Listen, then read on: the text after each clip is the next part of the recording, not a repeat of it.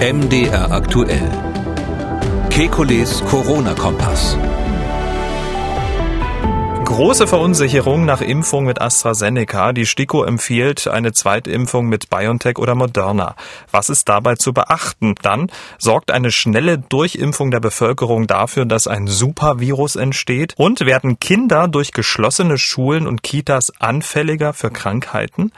Damit hallo und herzlich willkommen zu einem Kekulis Corona-Kompass Hörerfragen Spezial. Nun mit Ihren Fragen und die Antworten kommen vom Virologen und Epidemiologen Professor Alexander Kekulé. Ich grüße Herr Kekulé. Guten Tag, Herr Schumann. Herr Rapp aus München möchte Folgendes wissen. Ich hätte gerne gewusst, was von diesem neuen PCR-Schnelltest zu halten ist, der offenbar hier in Bayern entwickelt worden ist, wo durch eine verbesserte Zyklentechnik das Ergebnis nach 20 Minuten erhalten wird. Vielen Dank. Ja, der PCR-Schnelltest ist auf jeden Fall genauso gut wie die, wie die, wie die anderen PCR-Reaktionen. Das, die, der Unterschied hm, wird dann irgendwo hinterm Komma liegen. Also das ist ein Test, der auf jeden Fall vernünftig ist. Der ist vernünftigerweise jetzt auch in, in Bayern schon, schon im Einsatz. Man muss nur dazu sagen, wenn man so in der Presse liest, ähm, 20 Minuten kommt das Ergebnis schon. Ähm, es gibt ja viele PCR-Geräteanbieter, die schon deutlich unter einer Stunde liegen. Also ähm, gibt schnell, äh, Schnelltest, PCR-Schnelltestmaschinen, die so bei 30, 40 Minuten vom Ergebnis her sind. Oh, und es gibt auch Alternativmethoden zur PCR. Das ist die sogenannte LAMP-Methode. Eine andere, ein anderes Verfahren, bei dem die Genome der Viren nachgewiesen werden und die ist von der Qualität auch mit der PCR vergleichbar und auch ähnlich schnell. So dass man jetzt sagen muss, es ist ein bisschen auch ein Marketing-Thema, wenn jetzt ein Hersteller sagt, ich habe jetzt wieder was Schnelles entwickelt und wenn die Regierung sagt, das wurde in dem konkreten Fall in Martinsried bei München entwickelt. Das finde ich natürlich persönlich toll. Da habe ich auch geforscht am Max-Planck-Institut um die Ecke. Aber ähm, es ist trotzdem so, bloß weil es sozusagen in Bayern erfunden wurde, muss es nicht besser sein als die ganzen Konkurrenzprodukte, die es schon gibt. Aber insgesamt, ja, wir haben PCR-Techniken oder auch Amplifikationstechniken, die ähm, sehr schnell sein können. Meistens sind die, haben die Geräte den Nachteil, dass sie nur eine Probe nach der anderen da reinstecken können oder nur wenige Proben so dass sie letztlich zwar schnell sind mit der Einzelprobe, aber mit dem Gesamtdurchsatz nicht viel gewinnen. Und das muss man dann im Einzelfall angucken. Wenn jemand nur ganz selten mal äh, einen Corona-Test macht oder so gelegentlich mal einen Test macht und sagt, ich will jetzt aber eine PCR haben statt, äh, statt einem Antigentest, dann ist sowas eine Option. Aber wie gesagt, es gibt auch schon Geräte auf dem Markt, die man da auch nehmen könnte. Liane aus Bottrop hat angerufen. Sie hat sich mit AstraZeneca impfen lassen. Nun steht die zweite Impfung an. Sie würde das auch machen. Allerdings äh, haben auch Sie die Berichte der vergangenen Wochen stark verunsichert und nicht nur Sie, auch Ihre Kollegen schrecken vor einer zweiten Impfung mit AstraZeneca zurück. Nun Ihre Frage. Angenommen, ich würde nun einen mRNA-Impfstoff bekommen. Wäre dieser als Booster anzusehen oder bräuchte ich sogar noch eine dritte Dosis? Oder wäre es sinnvoll, nun erst einmal abzuwarten und es bei einer Dosis AstraZeneca zu belassen? Ähm, also da ist wieder so eine Situation, das hatten wir im letzten, Podcast schon, wie viel, wie viel wissenschaftliche Daten brauchen wir, um, um was zu empfehlen. Und ich sehe das da an der Stelle immer so nach dem 80-20-Prinzip, nach dem berühmten Pareto-Prinzip. Ähm, Wenn es nicht schadet, aber wahrscheinlich nützt und ich 80-20 Wahrscheinlichkeit habe, dass es was bringt, dann empfehle ich das. Und mit dieser Einschränkung deshalb folgendes ist es ganz klar, dass man, wenn man mit BioNTech zum Beispiel ähm, Pfizer oder Moderna eine Boosterimpfung machen kann, dann soll man das machen. Ja, das wird, äh, das, also ich bin absolut überzeugt, dass das ähnlich, äh, mindestens so effektiv ist, als wenn man zweimal AstraZeneca nimmt. Ähm, äh, die, meine Fachkollegen, von denen weiß ich, dass da viele jetzt im Moment sagen, nee, da muss man erstmal die Studie machen, da muss man die Studienergebnisse abwarten, da wissen wir nicht, ob die Effizienz wirklich genauso gut ist. Das stimmt alles, ähm, ähm, aber ähm, wir sind ja hier in, in einer Ausnahmesituation. Ich sag mal, das, das, das Bild zu gebrauchen ist immer so ein bisschen, bisschen schräg, aber irgendwie sind wir im Krieg gegen dieses Virus, ja. Und da jetzt immer zu sagen, es muss aber alles mit 100 Studien perfekt abgeklärt sein. Also schaden wird es auf gar keinen Fall. Besser als nochmal AstraZeneca ist es äh, auf jeden Fall. Und zwar deshalb, weil mh, hm, gar nicht wegen der Nebenwirkungen, sondern einfach die Wirksamkeit von AstraZeneca-Impfstoff hm, äh, ja schwächer ist als von den RNA-Impfstoffen. Ich sag mal so 60, 70 Prozent gegen 95. und weil wir bei dem bei den Vektorimpfstoffen, äh, speziell bei dem AstraZeneca-Impfstoff wissen, dass es auch ähm, bei der ersten Impfung immer eine Teilimmunisierung gegen den Vektor gibt. Also dieses Adenovirus, was da als Vektor verwendet wird, da, dagegen bilden sich ja auch Antikörper, wahrscheinlich sogar mehr als gegen dieses S-Protein, was da mit drinnen ist. Und deshalb ist mal so ganz theoretisch zu sagen, eine zweite Impfung mit dem gleichen Impfstoff die wird wahrscheinlich äh, weniger bringen, als den Impfstoff zu wechseln. Und deshalb würde ich das auf jeden Fall machen. Natürlich mit einem entsprechenden Abstand, mindestens vier Wochen. Wenn man das kriegt, äh, stattdessen dann äh, Boosterimpfung mit BioNTech. Und eine dritte Impfung wird man nicht brauchen. Also dann, das ist dann echt als Booster zu verstehen. Kann höchstens sein, dass man im Herbst oder Anfang nächsten Jahres dann nochmal ähm, einen Impfstoff von der Generation 2.0 braucht. Also denen, die auch die ähm, neuen Varianten abdecken. Hm. Herr Junge aus Bad Neustadt ist ebenfalls verunsichert. Er hat am 15. März seine erste AstraZeneca-Impfung erhalten. Herr, Herr, Junge ist aber 81 Jahre alt und äh, dem treibt das natürlich auch um und hat deshalb folgende Frage. Ich habe AstraZeneca am 15.3. bekommen. Kann ich, da ich denn jetzt sehr misstrauisch geworden bin, kann ich diesen als zweite Impfung ablehnen und dafür BioNTech bekommen? Gibt es solche wissenschaftlichen Voraussetzungen oder Forschungen, die das belegen. Die Frage ist ja, ob das beim Herrn Junge aus Bad Neustadt überhaupt Sinn macht. Ne? Also ich würde sagen, jeder, der über 60 ist und schon einmal mit AstraZeneca geimpft wurde, soll auf jeden Fall die zweite Impfung nochmal mit AstraZeneca nehmen. Ich würde auch sagen, dass Erstimpfungen sinnvoll sind in, im Alter über 60, so wie es ja auch ähm, die Ständige Impfkommission jetzt äh, seit neuerdings empfiehlt. Ähm, was ist der Hintergrund? Ähm, wir wissen, dass es in seltenen Fällen diese wahrscheinlich, ähm, sag ich mal, aberrierenden, vandalierenden Antikörper gibt, die dazu führen, dass Blutplättchen verklumpen und dann in ganz seltenen Fällen diese Hirnvenenthrombosen machen. Eher bei jüngeren Menschen, möglicherweise auch eher bei Frauen als bei Männern. Ähm, das hat mit sehr hoher Wahrscheinlichkeit irgendwas mit der Genetik dieser Personen zu tun. Weil wenn etwas so selten ist, wir sprechen hier von einer Frequenz von 1 zu 20.000 bis 1 zu 100.000, je nachdem, welche Studie man nimmt. Ähm, äh, wenn etwas so selten ist, dann ist es meistens, gibt es dann genetische Gründe dafür. Also, dass irgendwas in der Erbanlage so ist, dass es bei dem einen halt ähm, äh, diese äh, Verklumpung macht und bei dem anderen nicht. Und, und wenn jemand die erste Impfung gut vertragen hat, dann hat er eben diese Anlage ganz offensichtlich nicht. So dass ich sagen würde, äh, wer die erste Impfung vertragen hat, da müsste wirklich mit dem Teufel zugehen, wenn er dann bei der zweiten Impfung plötzlich was, eine ganz ungewöhnliche Nebenreaktion hat. Deshalb ist wirklich meine Empfehlung, wer schon einmal geimpft wurde mit AstraZeneca und dann auch noch über 60 ist, der kann wirklich bedenkenlos die zweite Impfung wieder mit dem gleichen Impfstoff machen. Mhm. Aber daran merkt man auch, ähm, weil auch in der Berichterstattung immer wieder ähm, ja auch die, die Fälle bei diesen ja, jungen Menschen aufgetaucht sind und vor allem ja auch bei Frauen, dass es selbst hochaltrige Männer dann äh, irritiert. Ne? Also dass sozusagen dann grundsätzlich die Verunsicherung da ist. Ja, wir können ja nicht alle Deutschen jetzt zu Virologen machen äh, in dieser Situation, um da selbst die Entscheidung zu treffen. Und deshalb find, plädiere ich ja auch dafür, dass, dass, dass, äh, dass die äh, Empfehlungen eindeutig sind äh, von, von, vom Bund her. Ich bin auch jetzt nicht so der Meinung, dass es eine gute Idee ist, da jeden Hausarzt selber mit dem Problem zu konfrontieren, weil auch die ja nicht alle Spezialisten für dieses Thema sind. Und aber die, die, die Idee jetzt aus virologischer Sicht ist ja die jetzt nochmal zur Beruhigung, diese, dieses Problem, was da aufgetreten ist, das ist mit sehr hoher Wahrscheinlichkeit assoziiert mit der sogenannten angeborenen Immunantwort. Also wir haben ja den, wir haben ja zwei Stufen der Immunantwort. Die angeborene, auf Englisch heißt innate äh, immunity, also angeborene Immunantwort.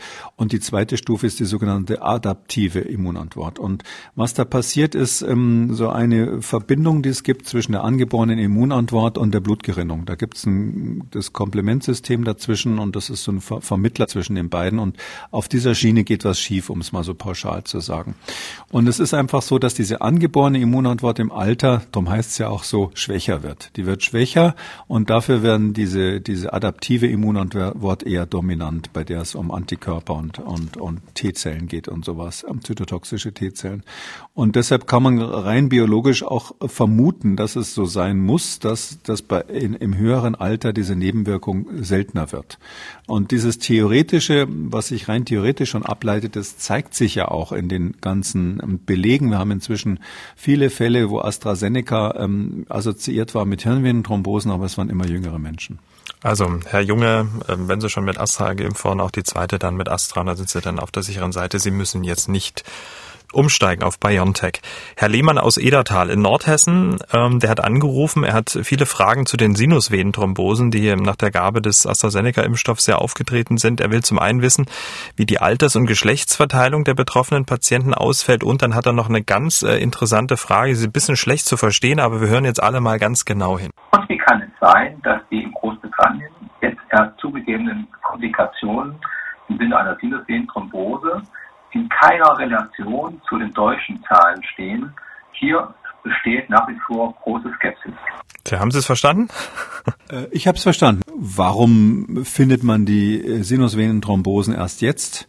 Warum äh, werden die auch in Großbritannien erst jetzt veröffentlicht und bisher gab es angeblich gar keine? Und warum sind es in Großbritannien so wenige und in Deutschland so viele? Das ist einfach ähm, die Frage, wenn man nach etwas sucht, muss man wissen, nach was man sucht. Und wenn man weiß, wie es aussieht, dann findet man das. Ja, das ist bei jedem Versteckspiel so, ähm, wenn, wenn Sie irgendwas erkennen müssen in einem Muster und Sie wissen, wie es aussieht, dann, dann finden Sie das einfach schneller. Und ähm, wir haben jetzt die Situation, dass diese Hirnvenenthrombosen in der Tat eben, auch wenn da zum Teil was anderes behauptet wurde, einfach nicht so einfach zu diagnostizieren sind. Selbst Neuro Neurologen müssen da genauer hinschauen, um, sie, um jetzt die Hirnvenenthrombose als Auslöser eines Hirnschlags, wie man so allgemein sagt, dann herauszufiltern. Und ähm, es ist ja auch erstaunlich, dass die Europäische Arzneimittelagentur zuerst gesagt hat, ähm, äh, wir sehen da keinen Zusammenhang. Der Impfstoff ist sicher. Dann haben sie gesagt, wir können einen Zusammenhang nicht ausschließen. Und jetzt die aktuelle Variante, die jetzt ganz neu ist, heißt, ja, wir glauben, da gibt es einen Zusammenhang, aber wir sind trotzdem dafür, dass der Impfstoff ähm, sozusagen, äh, wir sind der Meinung, dass die, dass die, der Vorteil überwiegt. Ähm, und das Ganze vor dem Hintergrund, dass es am Anfang angeblich keine registrierten Hirnvenenthrombosen gab. Dann war der letzte Stand vor ein paar Tagen, dass die EMA 30 oder 35 in der Größenordnung hatte. Und jetzt stand vom 7.4. abends 21 Uhr waren schon 169 Hirnvenenthrombosen, die also registriert wurden in Europa. Allerdings bei 34 Millionen Geimpften. Ähm, das, das hat wenig Sinn, diese Zahlen sozusagen auf die Gesamtpopulation zu beziehen, sondern man sucht jetzt systematisch danach und deshalb wird auch rückwirkend jetzt plötzlich was gefunden. Insgesamt ist es aber so, es bleibt diese Hirnvenenthrombose, die schweren Verläufe bleiben einfach extrem selten. Das, das wird dabei bleiben. Das ist jetzt nicht so, dass man plötzlich ganz viele finden wird, die dann doch an Hirnvenenthrombose gestorben sind. Äh, die Frage, die, die nicht beantwortet ist, ist, wie viele Menschen haben möglicherweise dezentere Gerinnungsstörungen, die, äh, die keine Hirnvenenthrombosen machen und die deshalb auf diese Weise nicht erkannt werden äh, und die aber möglicherweise irgendwelche Gesundheitsfolgen Folgen haben oder Langzeitfolgen haben. Und das wird ja gerade untersucht, so dass ich sagen würde, im Moment ist eigentlich die, die Wissenschaft auf dem richtigen Weg. Das wird auch sehr transparent gemacht. Das Deutsche Paul-Ehrlich-Institut ist da sehr, sehr offen mit. Du kann man auf der Webseite die, die, die ganzen Komplikationen sogar nachlesen, wenn man sich gruseln will. Ja, da steht ja wirklich alles drin, was gefunden wurde. Und die EMA hat einfach ähm, so einen politischen Touch, dass sie sagt, ja, da gibt es einen Zusammenhang, aber wir wollen trotzdem, dass weiter geimpft wird. Das ist jetzt so, das wird auch so bleiben und da wird es die nächsten Wochen auch keine großen neuen Erkenntnisse geben. Und, und, und jemand, der halt über 60 ist, der hat einfach die Situation, die, die, die Chance auf eine Hirnvenenthrombose ist auf jeden Fall geringer als 1 zu 100.000 in diesem Alter, wahrscheinlich viel geringer.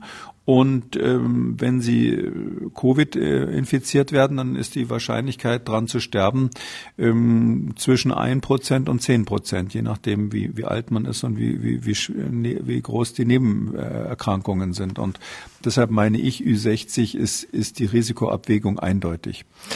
Jetzt will Herr Lehmann aus Edertal ja noch wissen, ähm, wie die Alters- und Geschlechtsverteilung der betroffenen Patienten ähm, ausfällt, die an einer Hirnvenenthrombose dann gelitten haben.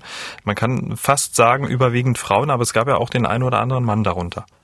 Also es sind äh, bei denen, bei den Ländern, die es bekannt gegeben haben, äh, ist der, ist der Männeranteil unter fünf Prozent. Natürlich wird es auch ein Restrisiko für Männer geben. Und ähm, ob sich das jetzt stabilisiert, dass jetzt bei diesen wenigen Fällen, die man bisher hat, mehr Frauen sind, das kann viele Gründe haben. In, in Europa haben wir ja viele Krankenschwestern und auch ähm, Mitarbeiter so in, in Schulen, äh, Lehrer äh, in Grundschulen und ähnliches oder Kitas geimpft. Und da sind naturgemäß mehr Frauen dabei. Das ist einfach so. Und ähm, äh, deshalb wissen wir nicht genau, ob das eine Verzerrung quasi war durch die, durch die Personen, die da geimpft wurden. Da wäre ich jetzt erstmal vorsichtig äh, zu sagen, äh, weiblich zu sein ist ein Risikofaktor. Ähm, das Alter, ähm, haben wir schon drüber gesprochen, ist mit sehr hoher Wahrscheinlichkeit ein Risikofaktor. Also je jünger, desto eher wird es solche Erkrankungen geben. Ähm, die EMA hat sich überhaupt nicht festgelegt. Die, die steht immer noch auf dem Standpunkt, dass sie sagt, wir können weder männlich-weiblich noch jung-alt als Risikofaktor eingrenzen. Das ist aber, glaube ich, eher so die Vorsicht dieser Wissenschaftler. Ja, die, die sind einfach vorsichtig bei dem, was sie da aussagen. Äh, übrigens, die Vorsitzende dort ist ja eine Deutsche, die interessanter, pikanterweise auch Abteilungsleiterin, glaube ich, im Paul-Ehrlich-Institut ist. Oder nein, die, die ist in, im, äh, im Bundesamt äh, im Bundesamt für Arzneimittel und Medizinprodukte, da ist die Abteilungsleiterin. Und es äh, sind aber auch äh, Mitarbeiter des Paul-Ehrlich-Instituts da beteiligt. Das heißt also, das ist schon für Fachleute ganz interessant oder geradezu pikant, dass die EMA hier ja anders als das Paul-Ehrlich-Institut entscheidet und auch anders als die nationalen Behörden in Europa. Und sicherlich wird da hinter den Kulissen heiß diskutiert. Aber für den, für den, ähm, für den Normalverbraucher ist es so, ähm, ich würde davon ausgehen, dass das Alter definitiv ähm, eine Rolle spielt. Und äh, es sieht so aus, als würde das Geschlecht auch eine Rolle spielen, aber letzteres ist noch äh, mit großer Unsicherheit behaftet. Frau Kästner-Ludwig hat angerufen, sie ist 67, relativ gesund, sagt sie von sich selbst. Sie hat sich gerade gegen FSME impfen lassen, weil sie dachte, dass sie so schnell keinen ähm, ja, Corona-Impfungstermin bekommt. Äh, falsch gedacht. Jetzt gibt es plötzlich äh, Impftermine da und dort. Und meine Frage, wie viel Zeit sollte zwischen dieser Meningitis-Impfung, der dritten, die ich jetzt hatte, und einer Corona-Impfung liegen, damit das alles gut verlaufen kann. Da gibt's eine einfache Formel, was man so in der Virologie-Vorlesung lernt. Ähm, das ist so, ähm, wir haben ja Lebendimpfstoffe, wo ein Virus verabreicht wird, was sich noch vermehren kann zum Beispiel Mumps, Masern, Röteln gehört in diese Kategorie. Und wir haben ganz viele verschiedene Totimpfstoffe im weitesten Sinne, dass also die Viren entweder abgetötet sind und sich nicht mehr vermehren können oder nur Bestandteile von Viren gegeben werden oder eben wie bei, bei dem SARS-CoV-2-Impfstoff, da ist es ja so, dass das Bestandteile von Viren sind, die produziert werden, zum Beispiel von einer RNA oder von einem, ähm, von einem Vektor. Ähm, und da ist die Regel die, ähm, bei Lebendimpfstoffen sagt man, da soll zwischen zwei Impfungen nach Möglichkeit vier Wochen liegen. Bei Lebendimpfstoffen. Ähm, das ist deshalb, weil das einfach ein Virus ist, das vermehrt sich und wir wissen, dass durch die Virusvermehrung der Körper quasi in so eine Art Abwehrzustand geht, in so einen Alarmzustand und dann auch andere Viren äh, es schwerer haben, äh, anzu, sozusagen sich zu vermehren und dadurch würde quasi die Impfung gegen den, das eine Virus, wenn man es jetzt zeitversetzt äh, gegen gegen, äh, gegen ein anderes Virus dann impfen würde, die würden sich gegenseitig stören. Man nennt es auch Interferenz. Daher kommt übrigens der Ausdruck Interferon, den vielleicht der eine oder andere schon mal gehört hat. Und deshalb muss man Lebensimpfstoffe entweder genau zugleich geben, dann gibt es keine Interferenz, oder man muss sie zeitversetzt mit vier Wochen geben. Aber hier haben wir es zu tun mit FSME, wenn ich das richtig verstanden habe, und mit einem Impfstoff gegen SARS-CoV-2. Und da ist es so, ähm, das sind beides nicht lebende Impfstoffe. Und deshalb braucht man da gar keinen Sicherheitsabstand einhalten. Man könnte es theoretisch am nächsten Tag machen. Okay.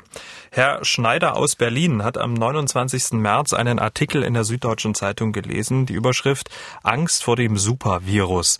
Und dazu hat er jetzt folgende Frage. Der Artikel kommt zu der Schlussfolgerung, wer das Risiko für impfresistente Mutanten reduzieren möchte, bringt deshalb erst die Zahl der täglichen Neuinfektionen runter und impft dann die Bevölkerung in hohem Tempo. Beides ist in Deutschland bislang nicht passiert. Nun will er wissen, sehen Sie das auch so? Rein theoretisch ist es so, ähm, wenn man quasi in eine Pandemie reinimpft, dann hat man immer die Situation, dass sich dass, dass sich Viren quasi auseinandersetzen müssen mit der Tatsache, dass ein Teil der Bevölkerung ähm, immun ist durch die Impfung und äh, oder auch durch die durch die durchgemachten Infektionen und dann die Wahrscheinlichkeit hoch ist, dass sich das Virus eben anpasst in dem Sinn, dass es Mutationen entstehen. Das Problem ist nur, das ist kein Argument gegen die Impfung. Und zwar aus dem Grund, weil das Gleiche passiert ja auch bei der natürlichen Infektion. Also sehen wir ja gerade ganz, ganz massiv in äh, Südamerika, wo also Varianten entstehen oder Südafrika. Die sind ja keineswegs entstanden, weil dort so massiv geimpft wurde vorher. Oder auch die britische Mutante, mit der wir es jetzt in Deutschland ja mehrheitlich zu tun haben, die ist ja nicht entstanden, weil irgendwo besonders viel geimpft worden wäre, sondern im Gegenteil, die trat auf, bevor man überhaupt angefangen hat zu impfen. Und äh, da ist sehr, sehr wahrscheinlich, dass diese Varianten dadurch auftreten, dass man halt mehr vermehrt Viren hat, äh, Personen hat, die immun sind, ähm, aber aufgrund von durchgemachten Infektionen.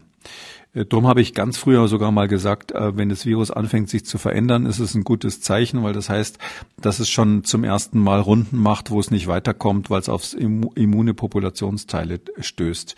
Und dieses Phänomen, das haben sie immer, das können sie nicht verhindern. Da ist völlig egal, ob sie schnell impfen oder langsam impfen oder ob sie das bei Hochinzidenz oder Niedriginzidenz machen, weil sie ja immer Menschen haben, die sich natürlich infizieren. Und ja, das wird immer so sein, dass das Virus sich anpasst. Also das ist ein meines Erachtens nicht nicht zu verhindernder Vorgang, der am Ende ja dazu führt, dass man eine Population hat, die so eine Teilimmunität gegen alle möglichen Varianten hat, so dass das Virus insgesamt bei den Infektionen nicht mehr so schlimm ist. Und auf diesen Zustand steuern wir zu, so oder so. Und deshalb halte ich nichts davon, jetzt irgendwie zu sagen, wir dürfen nur dann und dann impfen und die Inzidenz muss so und so sein. Oder wie manche Kritiker eben in den sozialen Medien sagen, das Impfen ist insgesamt gefährlich.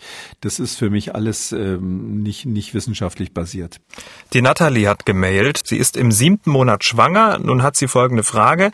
Ich frage mich, wann ich mich ähm, danach impfen lassen kann, da es für stillende Mütter bisher nicht empfohlen ist. Mich stört diese Pauschalisierung immer, denn ich habe mein erstes Kind Kind zwei Jahre lang gestillt und es ist doch ein Riesenunterschied, ob man ein Neugeborenes, einen Säugling oder ein Kleinkind stillt. Meine Frage deshalb an Sie, nach jetzigem Stand ähm, der Daten, ab welchem Alter des Babys halten Sie eine Impfung in der Stillzeit für angeraten, in Klammern Risiko-Nutzen-Abwägung? Also wenn die Mutter die Krankheit nicht durchgemacht hat und nicht immunisiert ist, dann würde ich sagen relativ bald nach der Geburt. Also wir haben ja schon erste Studien zu laufen, wo sogar Schwangere geimpft werden und man ausprobiert, ob das ähm, Nachteile mit sich bringt. Wenn man jetzt, ich würde einer Schwangeren, die ähm, ähm, aus beruflichen Gründen zum Beispiel eine Exposition nicht vermeiden kann oder eine Mutter, die einfach noch drei kleine Kinder hat, die alle ähm, äh, in der Kita sind, wo man einfach weiß, da ist vom Umfeld her ein hohes Infektionsrisiko und der Kontakt zu den eigenen Kindern ist ja deswegen nicht abzubrechen. Da würde ich sogar unter Umständen überlegen, ob man in der Schwangerschaft noch impft, natürlich mit dem RNA-Impfstoff in dem Fall. Ähm, auf der sicheren Seite ist man, wenn man, also wenn, also es spricht wirklich nichts dagegen, stillende Mütter zu impfen mit dem, mit dem modernen Impfstoffen.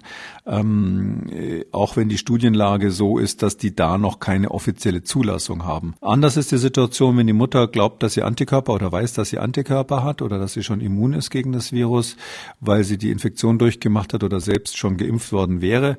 In diesem Fall wäre es dann so, dass man immer davon ausgeht, dass die Neugeborenen einige Monate lang so einen Nestschutz haben, wie wir das nennen. Also die kriegen quasi Antikörper von der Mutter mit und die schützen eine Zeit lang, also sechs Monate auf jeden Fall, so dass man in dem Fall äh, das äh, quasi sagen könnte, das Kind ist, ist automatisch am Anfang mitgeschützt, so dass es ja auch einen Vorteil hat, grundsätzlich mal gesehen, wenn die wenn die Mutter wie auch immer durch Impfung oder durch durch durchgemachte Krankheit Antikörper hat. Herr Huntemann hat eine Frage zu Kindern.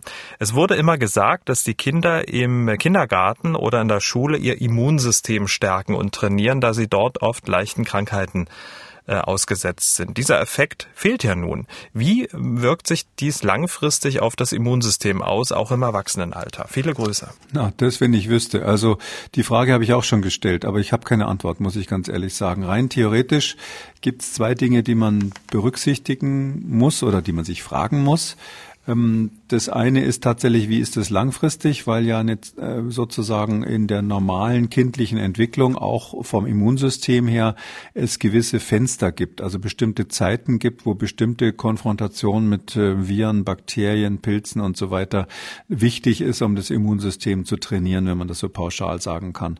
Aber wann das genau ist, wie das genau ist, ob man das nachholen kann und solche Dinge, das sind Sachen, die wird man vielleicht in zehn Jahren, in 20 Jahren wissen, aber das ist noch alles Gegenstand der Forschung. Mm, so wie man vor 40 Jahren auch nicht genau gewusst hätte, in welchem Alter Kinder ganz bestimmte ähm, psychologische Reize brauchen, um sich optimal zu entwickeln. Das ist ja heute viel weiter.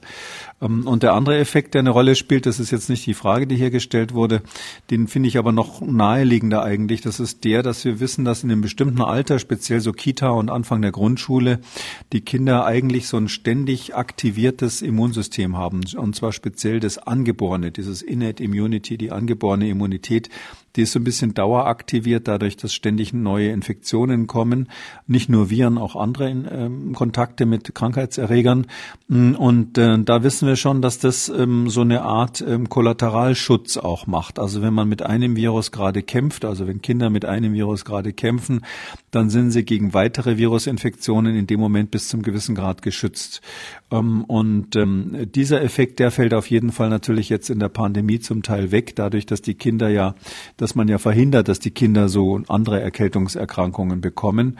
Und ähm, da wissen wir gar nicht, welche Auswirkungen das hat. Es ist ja bekannt, dass ähm, das SARS-CoV-2 sich derzeit auch bei jungen Menschen und auch im Kindesalter Grundschulen ähm, deutlich ausbreitet. Und das wäre sogar eine mögliche, natürlich sehr spekulative Erklärung dafür. Also diese zwei Effekte gibt sowohl, dass diese allgemeine Alarmsituation des Immunsystems nicht, nicht mehr gegeben ist, ähm, als auch, dass möglicherweise von der Entwicklung her bestimmte Phasen jetzt ausfallen. Ähm, aber beides alles ist spekulativ. Also wir haben da wirklich äh, beim besten Willen, ich wüsste es auch gern, aber wir haben da keine Daten drüber. Damit sind wir am Ende von Ausgabe 168. Vielen Dank, Herr Kekulé. Wir hören uns dann am Dienstag, den 13. April wieder. Bis dahin. Bis dann, Herr Schumann. Tschüss. Sie haben auch eine Frage, dann schreiben Sie uns an mdraktuell-podcast.mdr.de oder rufen Sie uns an. Kostenlos geht das 0800 322 00. Alle Spezialausgaben und alle Folgen Kekulés Corona-Kompass unter Audio und Radio auf mdr.de, in der ARD-Audiothek, bei YouTube und überall, wo es Podcasts gibt. MDR aktuell. Kekules Corona-Kompass.